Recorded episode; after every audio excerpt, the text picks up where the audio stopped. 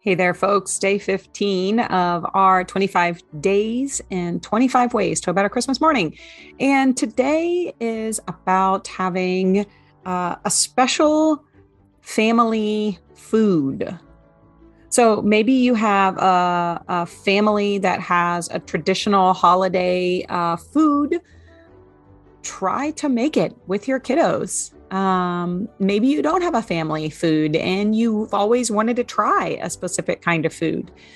Maybe you start a new family tradition. Maybe ask your kids what kind of food they would like for your new family holiday tradition. Um, start today and practice today, making it today, so that on Christmas Day, you can make this special thing again on Christmas Day and it will be perfect. So, uh, let us know your favorite family recipe if you're willing to share. Would love to hear from you. And if you don't have one, maybe this is your opportunity to grab some ideas here uh, from other people who have other ideas.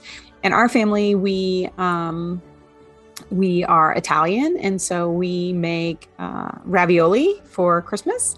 And it is a true labor of love for anyone else who has made your own pasta and made your own ravioli because inevitably you put too much filling and then it explodes in the boiling water and then it's a disaster. This is why we're practicing today so that on Christmas it will be perfect maybe you don't get that fancy. Maybe you are just going to make, you know, a breakfast burrito. I don't know, whatever it is for you.